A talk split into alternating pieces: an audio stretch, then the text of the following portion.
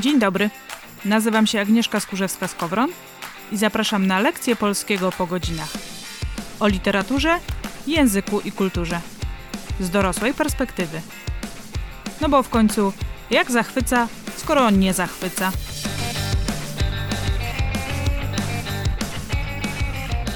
W roku 2022 podczas Narodowego Czytania lekturą były ballady i romanse Adama Mickiewicza w 200-lecie wydania tychże ballad. To ja się trochę spóźniłam o rok, ale lepiej późno niż wcale. No i dzisiaj opowiem, jak XXI wiek mógłby patrzeć na ballady i romanse Adama Mickiewicza, gdyby zostały wydane dzisiaj i że problemy, niejasności, trudności, które wówczas się pojawiły z odbiorem tego tekstu, równie dobrze mielibyśmy i dzisiaj. No to zaczynamy. Kiedy w 1822 roku Adam Mickiewicz zdecydował się na wydanie pierwszego tomu z poezją, bo tam właśnie były umieszczone ballady i romanse, nikt nie miał wątpliwości, że oto idzie nowe. Zarówno ci, którzy późniejszemu wieszczowi kibicowali, jak i ci uważający go za grafomana, bo tacy też byli. Przede wszystkim zdumiewała pewność autora, który zdecydował się na wydanie całego tomu wierszy po publikacji zaledwie 2 utworów w gazetach. Bo w XIX wieku praktyka była taka, że na zbiór wierszy wydanych w formie książkowej decydowali się uznani twórcy. A tu młokos, bez żenady, uzurpuje sobie prawo do rzeczy przewidzianych dla starszych. I oczywiście to nie było tak, że Mickiewicz wyskoczył ze swoimi balladami jak Filip z Konopi, bo klasycystyczna literatura i tak już się kończyła, mimo buńczucznych odzew Koźmiana i jemu podobnych. Zresztą to historia, która powtarza się co jakiś czas, że młodzi przeciw starym, którym ciągle się wydaje, że ich jest nadal na wierzchu, i można powiedzieć, że Koźmian to taki dzisiejszy boomers, a romantycy pokolenie Z. Z jednym małym ale. Bo o ile w XIX wieku romantycy mogli dość ostro dystansować się wobec neoklasyków, a podział był wyraźny i zrozumiały przez każdego, o tyle od tegoż samego XIX wieku, od walki romantyków z klasykami, zaczyna się powolne mieszanie ze sobą pojęć, postaw, gatunków i skutki tego widzimy dziś. I dlatego śmiem twierdzić, że w dzisiejszej rzeczywistości z poezją Mickiewicza byłby duży kłopot. Podzieliłam sobie ten odcinek na takie 4 części, żeby pokazać, z czym byłby kłopot. Będzie więc o stosunku do wiedzy i nauki, o języku, o gatunkach, a wreszcie o kłopomanii, czy jak mówiono w romantyzmie, ludolubstwie.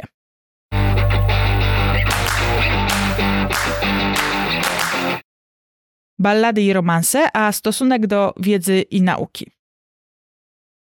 Uczyliśmy się w szkole, że epoki literackie zasadzone są na opozycjach człowiek, Bóg, czy tam bóstwo, kultura, nauka, nauka, wiara. Ten podział jest dziwny, ale w dużym uproszczeniu sprawdza się do przełomu XIX i XX wieku. I to właśnie XIX wiek wyraźnie wywrócił te opozycje do góry nogami. Pamiętać przy tym warto, że mówienie o ciemnych wiekach średniowiecza czy zacofanym baroku to tylko oświeceniowa narracja. Nauka zawsze szła do przodu i rozwijała się, bo tak działa człowiek jako gatunek po prostu, stale się rozwija. I nigdy nie było tak, że całkowicie wracano do tego, co już było. W tych czasach, co kiedyś to były czasy, a teraz to wiadomo, nie ma czasów. No i teraz, jaki stosunek do wiedzy i nauki miał romantyzm? W pierwszym odruchu powiesz pewnie, pamiętając ze szkoły, że czucie i wiara ważniejsze są niż mędrca szkiełko i oko. To cytat z romantyczności. Tymczasem lata od 1820 roku do 1864 i przyjmijmy takie ramy czasowe na potrzeby tego tekstu, to nie był czas jałowy dla nauki. Jak mówiłam wcześniej, człowiek od początku swojego istnienia poszerza swoją wiedzę. I nawet jeśli jako ludzkość robimy 2 kroki w przód i 1 w tył, to i tak, koniec końców, rozwijamy się. I nie dość, że nauka rozwijała się na początku XIX wieku, to jeszcze romantycy śledzili odkrycia nauk przyrodniczych i korzystali z osiągnięć nauki, do których należały m.in. udoskonalenie silnika parowego, rower, który skonstruowano w 1817 roku, maszyna do składania tekstu, która pojawiła się w 1822 roku i znacznie ułatwiła druk.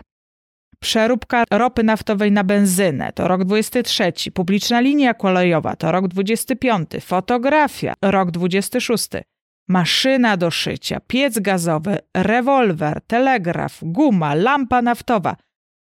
To są takie wynalazki, które pojawiły się do połowy XIX wieku. I co się stało, że mimo rozwoju nauki romantycy nie wynosili jej na piedestał? Przyczyn było kilka, ale najważniejsze to rewolucja przemysłowa zapoczątkowana w XVIII wieku, która na zawsze zmieniła życie na Ziemi. Z tego pozostającego w związku z naturą na to życie oddzielone od natury.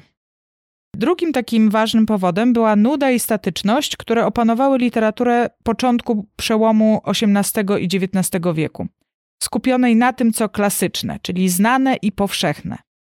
No bo przecież ileż można pisać i czytać ciągle o tym samym. O gatunkach jeszcze opowiem, na razie wracamy do nauki. Ksiądz profesor Michał Heller bardzo ładnie opisał, przeciw czemu buntowali się romantycy. I skorzystam po prostu z cytatu. Romantyzm obarczał naukę odpowiedzialnością za zmechanizowanie wizji świata i patrzył na osiągnięcia nauki przez pryzmat jej oświeceniowej interpretacji. To sprawia, że gwałtowność romantycznych ataków na naukę staje się bardziej zrozumiała. Nie podzielając ignoranckiego nastawienia Hegla i niektórych jego następców do nauk empirycznych, jesteśmy gotowi zrozumieć bunt romantyków przeciwko zmechanizowaniu wizji świata. Co więcej, dziś wiemy, że świat, wielka maszyna, w której mechanicystyczne atomy biegną ślepo, nie mógłby funkcjonować. To mój dodatek, a tak myślano w oświeceniu. Z tym, że ta nasza wiedza nie jest wyrazem buntu przeciwko odczłowieczeniu świata, lecz jest następstwem rewolucji, jaka dokonała się w nauce na przełomie XIX i XX wieku. Nie tu miejsce na jej omawianie. Zakładam, że jej najogólniejsze rysy są znane moim czytelnikom. Teoria względności i mechanika kwantowa nie tylko usunęły wszelkie sprzeczności, w jakie uwikłała się fizyka klasyczna w ostatnim etapie swojego rozwoju, lecz także całkowicie zmieniły obraz wszechświata. W drugiej połowie XX stulecia głębokie przemiany dotknęły także samą mechanikę klasyczną. Mam na myśli postęp w badaniu efektów nieliniowych, łącznie z zadziwiającym zjawiskiem dynamicznego chaosu. Nawet w swoim klasycznym przybliżeniu świat nie jest nudny i monotonny, jak równomiernie chodzący zegar, lecz pełen dynamiki i ukrytych potencjalności do tworzenia coraz to nowych form. Świat nie jest raz na zawsze zdeterminowaną maszyną, której cała przyszła historia jest zawarta w warunkach początkowych. Kwantowe nieokreśloności, także wtedy, gdy zostają wzmocnione do makroskopowych fluktuacji, powodują, że bieg przyrody staje się nieprzewidywalny i za sprawą procesów nieliniowych są odpowiedzialne za ciągle ewoluujące bogactwo form obserwowanego świata. I to koniec cytatu. I być może z tą dwudziestowieczną perspektywą romantycy mieliby mniejszy problem z nauką, bo zauważyliby w niej wiele swoich literackich i filozoficznych intuicji, co na przykład robili również postmoderniści, aczkolwiek przeważnie nadinterpretowywali naukę dla swoich celów, o czym traktuje na przykład książka Modne bzdury, którą polecam. I według anegdoty Jan Śniadecki, filozof oświeceniowy, nazwał Mickiewicza, uwaga, oszołomem. I podobne określenia słyszymy dzisiaj pod adresem osób promujących połączenie z wszechświatem, siłę manifestacji czy energię astralną. Romantyczne traktowanie świata holistycznie, gdzie twarda wiedza wcale nie wyklucza intuicyjnego poznania, również dzisiaj wzbudza wiele negatywnych emocji. Dlatego właśnie myślę, że ze swoim podejściem Mickiewicz miałby dzisiaj problem wśród wielu odbiorców.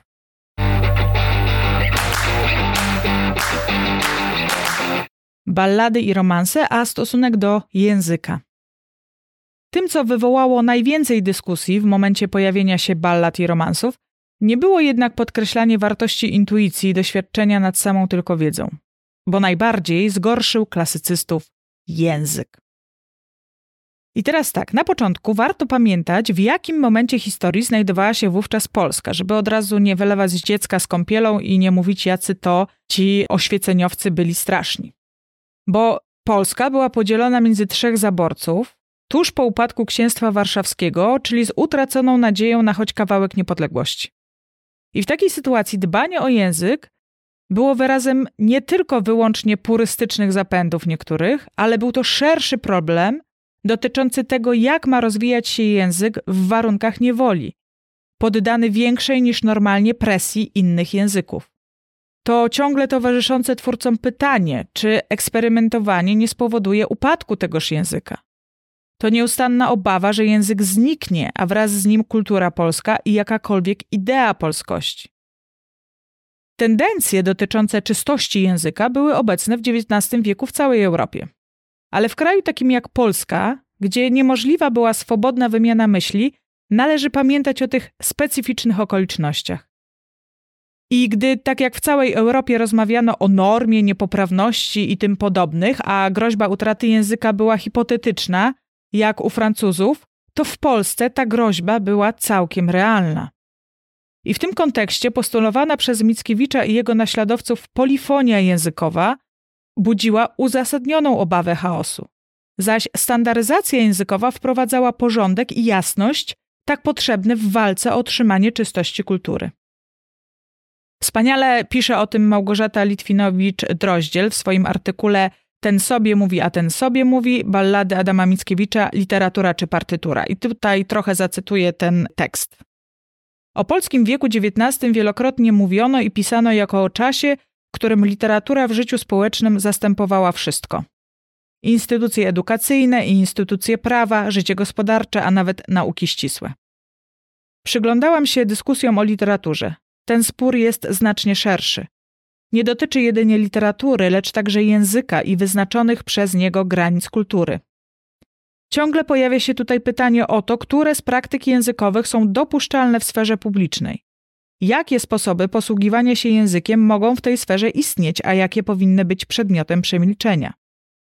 Na przykład nie tylko nie powinno się mówić jak Litwin z Nowogródczyzny albo Praczka z Wilna, ale również nie powinno się mówić o tym, że tak się mówi. Niedozwolone jest nie tylko przytoczenie, ale i napomknienie. Nie mówiąc już o wprowadzaniu tych języków obcych w dziedzinę literatury. Literatura, która te języki podejmuje, nie zasługuje na swoje miano. Powszedniość i codzienność sytuacji, które wywołuje, stawia ją poza marginesem tego, co w dobie klasycyzmu uznać można było za sferę kultury. Badaczka, a dodam jeszcze, że czynna opowiadaczka, zwraca uwagę na pewne uproszczenie, którym karmieni jesteśmy od podstawówki. I tu znowu cytuję tekst. Jest to wszystko zwodnicze. Tak zwany spór klasyków i romantyków był przecież przez dziesięciolecia badany i interpretowany w kontekście polskim jako spór o kształt literatury, jako polemika, której właściwym miejscem jest archiwum historii literatury. Nieodmiennie dziwi mnie temperatura tej kłótni, skala i głębokość lęków, które się przy tej okazji ujawniają. Nie jest to przecież spór o właściwe pisanie wierszy, lecz walka o to, co będzie definiowane jako język, a co jako bełkot. Kto ma prawo do ujawniania się przez praktyki językowe, w szczególności praktyki piśmienne, następnie legitymizowane przez druk? Czy prowincjonalność i cała ta mowa, do tej pory wsiowo-kuchenna, ma się stać uniwersalnym światem języka? I czy to, co jest nazywane literaturą, ma zmuszać do aspiracji czy umożliwiać artykulację? Tu jest przecież źródło największych może lęków Koźmiana i Śniadeckiego. Każdy żebrak Homerem, pastuch Hezyjodem. Wszyscy ci dudarze, somnabuliczne specjalistki od dób smalonych, mężobójczynie, świtezianki i straszna martwica, wszystkie te płużyny, cyryny i inne kołdyczewa staną się wspólnotowym, narodowym imaginarium. Nie będą musiały być niczym innym. Żadnymi Antygonami północy, Horacymi wschodu i Atenami pińszczyzny. Strzeż się, kwiatuszku, śliczny strzeż, jak słusznie doradzali już dawno Achim von Arnim i Clemens Brentano, natchnieni przez śpiewy gminne z własnych okolic. I jeszcze jeden fragment z tego tekstu, bo po co mam wyważać otwarte drzwi? Pochodzącej z roku 1829 przedmowie do czytelnika o krytykach i recenzentach warszawskich Adama Mickiewicza odnajdujemy tę samą ostrą opozycję. Jedną jej stroną jest sąd krytyków warszawskich, niezdolnych do rozpoznawania rzeczywistości i prawdy, oparty na zewnętrznym autorytecie słowniku. Sąd parafiański odwołuje się jedynie do poczucia smaku. To jednak jest zawsze subiektywne, niezapośredniczone przez zinstytucjonalizowaną i skatalogowaną wiedzę i dlatego prawdziwe. I tutaj jest cytat z walki romantyków z klasykami. Ogólny wyrok recenzentów przeciwko prowincjonalizmom jest wypadkiem metody przejętej od starych gazeciarzy francuskich. Oni to, mając siebie za stróżów języka, co krok odwołują się do słownika akademii. Rzeczywiście, miło jest recenzentom i pewnym czytelnikom myśleć, że nabywszy słownik mają w kieszeni trybunał gotowy rozstrzygać najdelikatniejsze spory dotyczące poetyckiego wysłowienia. To nie słownik, lecz doświadczenie ostatecznie rozstrzyga o prawdzie, a nie o prawidłowości, która jest mniej ważna, a jej reguły arbitralne i zmienne. Tak pisze Małgorzata Litwinowicz. I teraz tak, czy nie przypomina to dzisiejszych dyskusji nad puryzmem językowym? Internetowych walk w komentarzach na wytykanie błędów językowych? Przepychanek dotyczących feminatywów, gwary czy języka inkluzywnego? Mnie to bardzo przypomina tę sytuację i dlatego po raz drugi ośmielam się mówić, że Mickiewicz ze swoimi balladami i romansami wcale nie miałby łatwo w dzisiejszych czasach.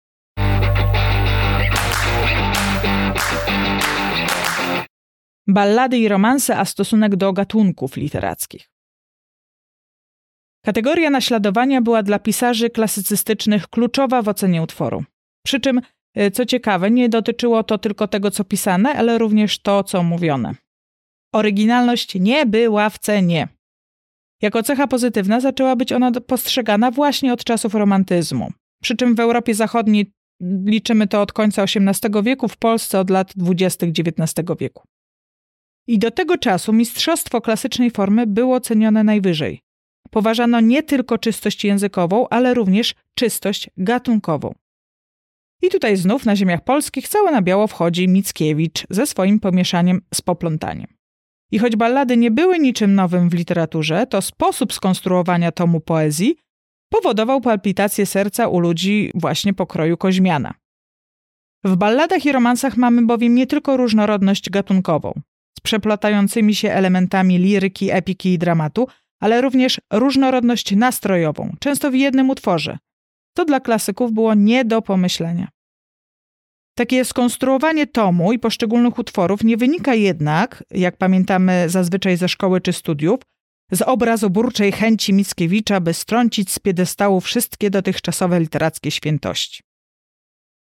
U podstaw stało zupełnie inne podejście autora i w ogóle romantyków, i tych europejskich i polskich, do literatury. Jak znów pokazuje to Małgorzata Litwinowicz, pisarz romantyczny, co różni go od modernistycznego i postmodernistycznego, pragnie być rozumiany we wspólnocie, chce z nią oddziaływać. Wyjątkiem zdaje się Blake, niejako antycypujący postawę modernistów poszukujących języka prywatnego, pisze Michał Kuziak. Pragnienie bycia rozumianym we wspólnocie ma daleko idące konsekwencje.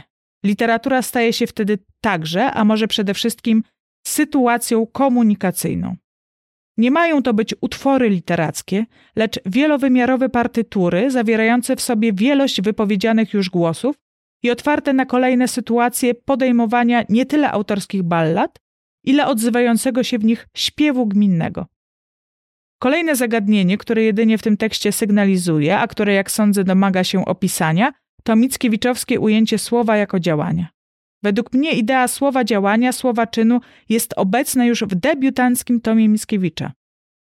Była to postawa konsekwentnie realizowana w całej jego twórczości, a ballady z debiutanckiego tomu sytuują się tutaj nie jako juvenilia czy teksty programowe romantyzmu polskiego, lecz jako wykonanie tego, co przez kolejne dekady będzie krystalizowane i wyrażone jako koncepcja. Bezpośrednia łączność między wielogłosowością balladowego śpiewu gminnego a sformułowaniami w późniejszych o 2 dekady wykładach paryskich dotyczących literatury polskiej jest ewidentna.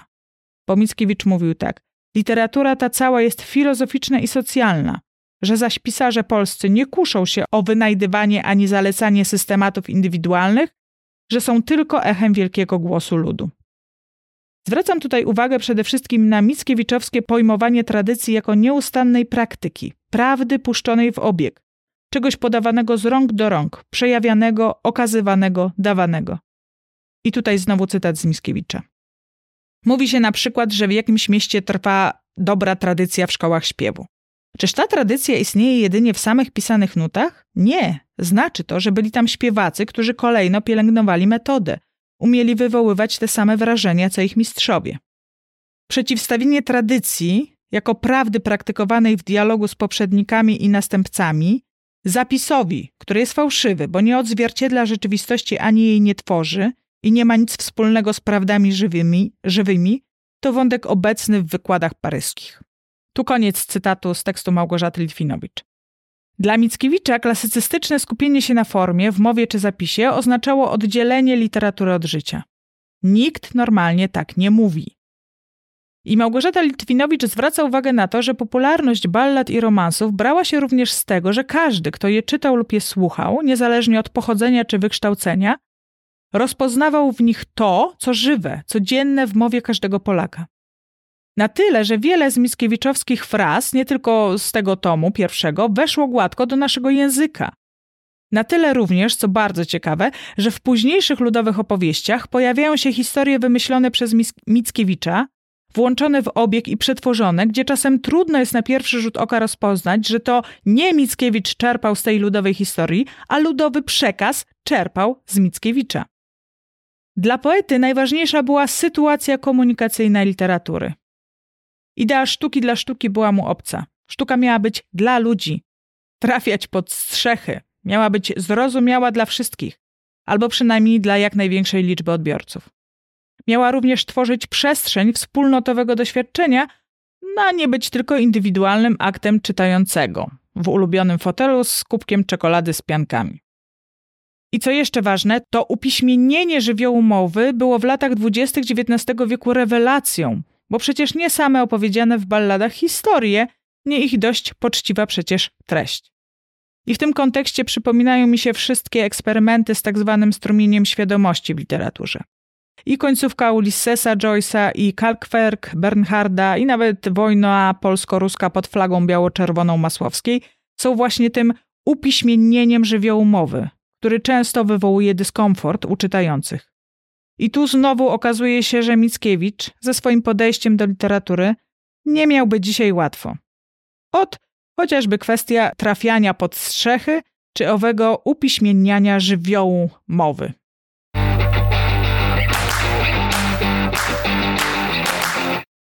Ballady i romanse, a stosunek do ludolubstwa. Na koniec, wisienka na torcie, temat chłopomanii, który w naszej polskiej rzeczywistości jest bardzo na czasie. Na czasie był również na początku XIX wieku, a skutki tego odczuwamy do dziś i wcale nie uważam, że to dobre skutki. Tylko. Folklorystyka nie narodziła się wraz z romantyzmem, chociaż niewątpliwie to, jak wiele ówcześni twórcy czerpali ze sztuki i wierzeń ludowych, jest nie do przecenienia w procesie kształtowania się badań nad kulturą ludową. Rej i inni pisali sielanki, choć niewiele miały one wspólnego z życiem chłopów. Oświeceniowi mędrcy, tacy jak Kołłątaj czy Staszic, zachęcali do badania obyczajów pospólstwa. To ostatnie określenie bardzo dobrze oddaje intencję, z jaką podchodzono do twórczości ludowej. Lud, który miał zostać włączony w społeczeństwo obywatelskie, powinien zostać oświecony, a on sam oczyszczony z guseł. Romantycy owe gusła dowartościowali, doceniając przede wszystkim formę twórczości ludowej. Warto jednak zaznaczyć, że nadal to były ich pomysły na to, co zrobić z chłopami, a nie wynik jakichś z nimi ustaleń. Zresztą takie podejście inteligencji do chłopów, jako tych, których należy nauczyć jak żyć i wprowadzić na salony, było obecne do lat 20. XX wieku. Fascynacja wierzeniami ludowymi, pieśniami, opowieściami wynikała ze specyficznie romantycznego podejścia do przeszłości. I tak Anglicy zachwycali się od 1765 roku pieśniami Ossiana, które okazały się fałszywką, ale zajawka na nie pozostała. Niemcy dzięki braciom Grimm odkryli swoje ludowe opowieści, Skandynawowie sięgali do sag, Serbowie do eposów, a Słowianie do staroruskich zabytków piśmienniczych. Wszyscy oni mieli przekonanie graniczące z pewnością, że oto w tradycji ludowej zachowały się nieskażone teksty zapomnianych kultur, które rzecz jasna wyginęły, bo je chrześcijaństwo zabiło. Tutaj jestem sarkastyczna. I że tam pod strzechą bije serce narodu. To, co dzisiaj nazywamy etnologią, traktowano poniekąd jako źródło historyczne. I na przykład historyk Wawrzyniec Surowiecki pisał w 1811 roku: pospólstwo dzisiejsze w swych przesądach, zabobonach, obyczajach, obrządkach i podaniach tchnie jeszcze dotąd duchem najodleglejszej starożytności. Uczony i ciekawy w zgardzonych tych śmieciach znajduje niejeden szacowny szczątek, któremu ukazuje dawny zwyczaj i mniemania narodu. Długo lekceważone sagi islandzkie, pieśni Osjana, schadzki czarownik stały się dziś źródłem ważnych odkryć i domysłów. Na kształtowanie się takiego poglądu duży wpływ miały prace Jonathana Herdera, niemieckiego filozofa żyjącego w drugiej połowie XVIII wieku. I w głównej swojej pracy, Myśli o filozofii dziejów, przedstawił on m.in. oryginalną koncepcję narodu, według której naród tworzą nie tyle czynniki polityczne, np. panowanie danej władzy, czy naturalne, np. zasada dziedziczenia, ile przede wszystkim kultura, do której należą duchowość, obyczajowość, a zwłaszcza język. I z jednej strony Herder dowartościował specyfikę poszczególnych narodów, głosząc ich autonomię i cenił m.in. znaczenie Słowian, z drugiej natomiast postulował swoistą harmonię ludzkości. Celem dziejów jest bowiem realizacja uniwersalnej idei człowieczeństwa. Herder był w XVIII wieku pierwszym, który zajął się problematyką słowiańszczyzny w szerszym aspekcie filozofii i historii. Nobilitując kulturę tych ludów w krajach Europy Zachodniej, sprawił, że wiele ludów słowiańskich zainteresowało się własną przeszłością, łącząc z tym nadzieję na zmianę istniejących konstelacji politycznych. I to właśnie z tego czasu mamy dość częste dziś przekonanie, że jesteśmy w stanie z wierzeń, tradycji i opowieści ludowych odtworzyć wiarę czy kulturę Słowian przed chrześcijaństwem. Mam złą wiadomość, nie jesteśmy w stanie. Już Stanisław Urbańczyk w 1947 roku pisał, że słowiańszczyzna to historia ciągłych rozczarowań. I ja już o tym mówiłam w odcinku podcastu o tym, jak literatura wpływa na rzeczywistość. Jeden z najbardziej znanych badaczy ludowości w XIX wieku, Zorian Dołęga-Chodakowski, prawdziwe jego nazwisko to Adam Czarnowski, wydał w 1818 roku książkę o słowiańszczyźnie przed chrześcijaństwem, która do dziś, mimo wielu późniejszych krytycznych opracowań, cieszy się ogromną popularnością wśród różnych grup pogańskich, słowiańskich i tym podobnych. Materiały do niej Dołęga zbierał w terenie, co nie było wcale tak powszechne wówczas i co należy mu zaliczyć na plus. Rozmawiał z chłopakami, przyglądał się ich zwyczajom, obrzędom. Jego zainteresowania były szerokie. Folklorystyka, archeologia, toponomastyka, badanie językoznawcze, wszystko to, gdzie mógł dojrzeć choćby cień dawnej słowiańszczyzny. Zbierał piosenki i podania, rozkopywał kurhany, latem przemierzał Polskę, Ukrainę, Białoruś czy Rosję. Zimą ślęczał nad księgami. Przez ludzi ze swojego stanu był często niezrozumiany. Podejrzewano go o jakieś spiskowanie z chłopami na przykład. Dla porządku warto dodać, że również chłopi nie połali jakąś szczególną miłością do badaczy w surdutach, którzy z wysokości swego stanu wypytywali ich o zwyczaje, pieśni i opowieści, bo Zorian Dołęga-Chodakowski nie był jedyny. I jak zauważyła Maria Janion w Niesamowitej Słowiańszczyźnie, Chodakowski opisał i wprowadził w obieg kultury ważne znamiona inności romantycznej: słowiaństwo, pogaństwo, antylatynizm, północność.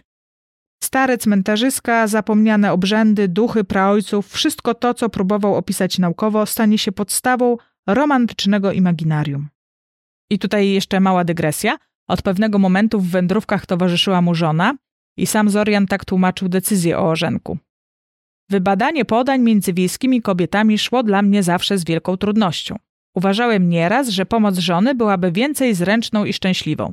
Dla tych przyczyn ożeniłem się i szczęśliwy jestem. Korzystam z tego ułatwienia, że żona robi coraz większe postępy w zdobywaniu od wieśniaczek pieśni obrzędowych i podań. Przed nią bowiem ustępuje wiejska nieśmiałość, która według mojego doświadczenia tak bardzo jest trudna do pokonania dla badacza mężczyzny. Koniec dygresji. W takim właśnie klimacie tworzył Adam Mickiewicz, choć on sam badaniami się nie parał, raczej wykorzystywał to, co sam zasłyszał w dzieciństwie czy młodości.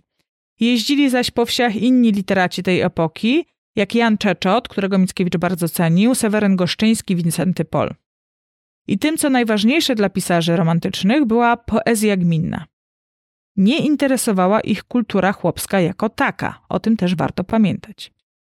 Skupienie na języku to również wpływ Herdera, który w rozprawie o pochodzeniu języka negował ponadnaturalne pochodzenie języka, boskie pochodzenie języka, a wskazywał na wpływ uwarunkowań historyczno-społecznych oraz okoliczności życiowych i natury ludzkiej. Według Herdera struktura języka jest prawdziwym odbiciem natury ludzkiej. Dlatego Mickiewiczowi tak bardzo zależało na tym, żeby upiśmiennić żywioł mowy, w której zachowała się prawda o Polakach, a w ten sposób tę prawdę ujawnić i samemu ludowi, i elitom polskim, a także elitom Europy Zachodniej. I od pewnego momentu tą prawdą dla Mickiewicza było przekonanie o mesjanistycznym posłaniu Słowian, a zwłaszcza Polaków. I to, co zaczęło się w 1822 roku w Wilnie balladami i romansami, miało swoje ukoronowanie w tzw. wykładach paryskich, które Mickiewicz wygłosił w latach 40. w Collège de France.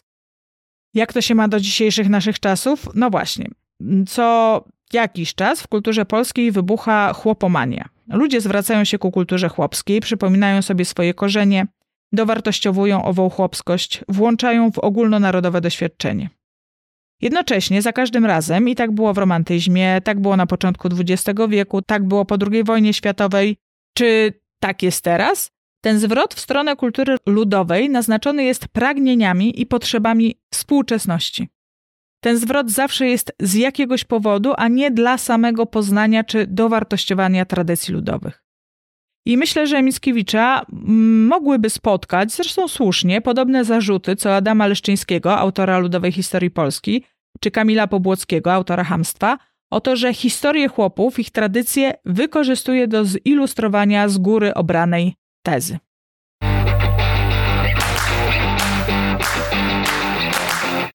Te moje rozważania mają jeden cel.